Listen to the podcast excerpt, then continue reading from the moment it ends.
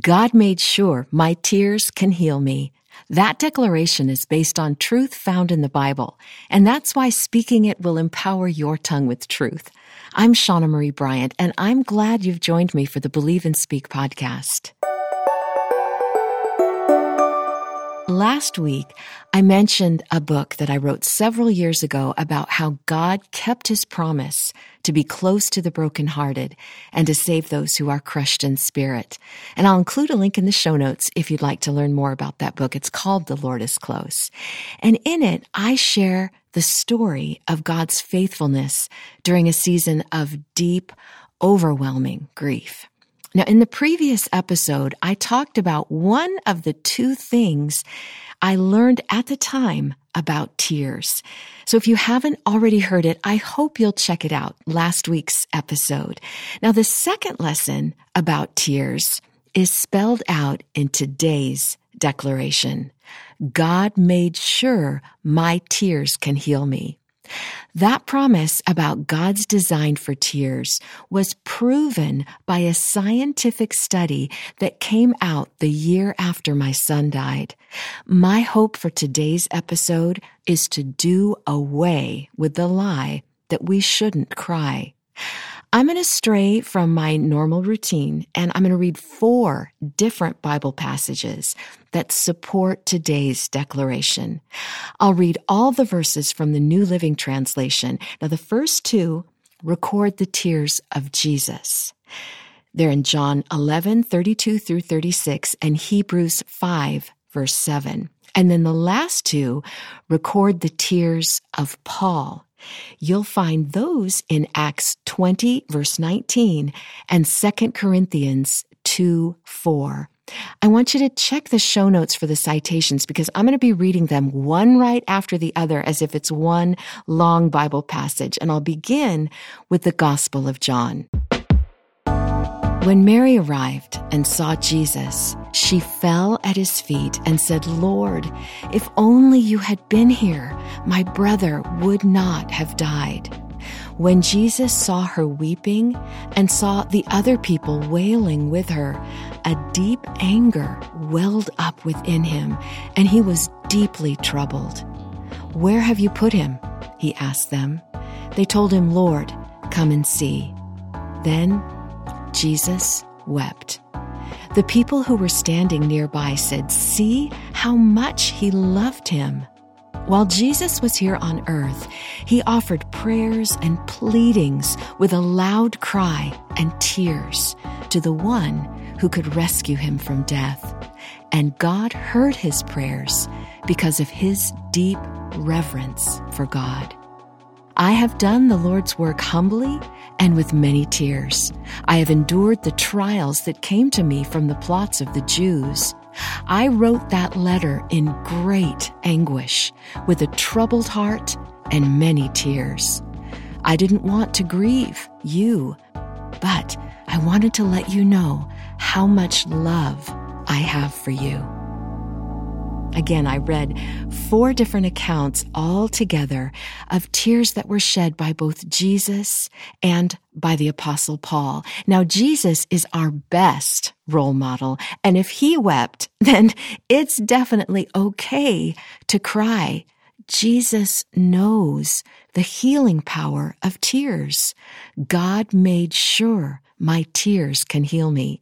Will you declare that beautiful truth with me? God made sure my tears can heal me.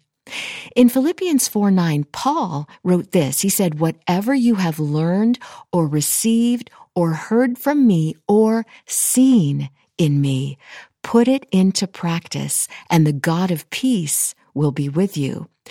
Now, Paul obviously is also a role model, and he cried many tears. So let's put to bed the lie that big boys don't cry.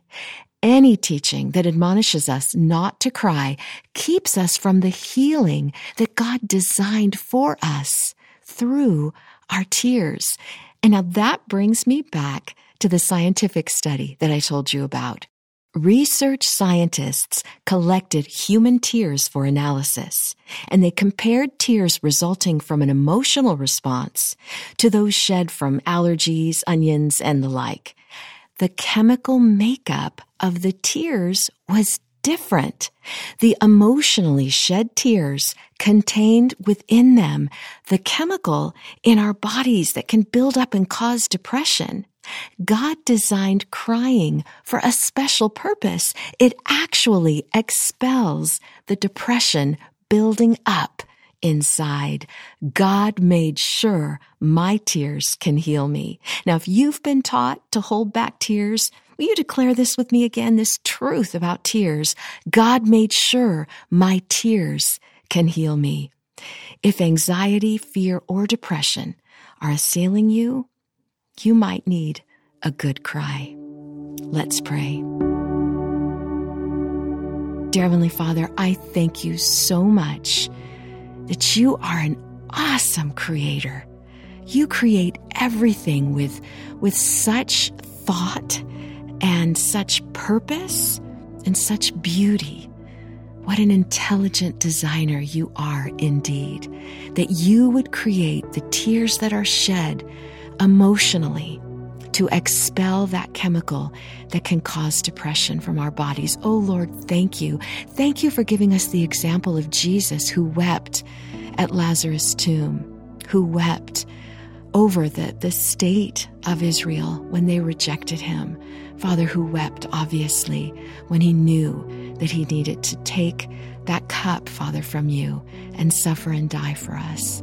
And then Paul, who shed tears not, not only out of a joy for those that he longed to be with and missed, and, and joy, Father, that welled up when he knew they were walking with the Lord, but also tears, Father, when he missed his dear Timothy, and tears when he grieved that some that had heard the word, Father, refused to receive it and follow Jesus.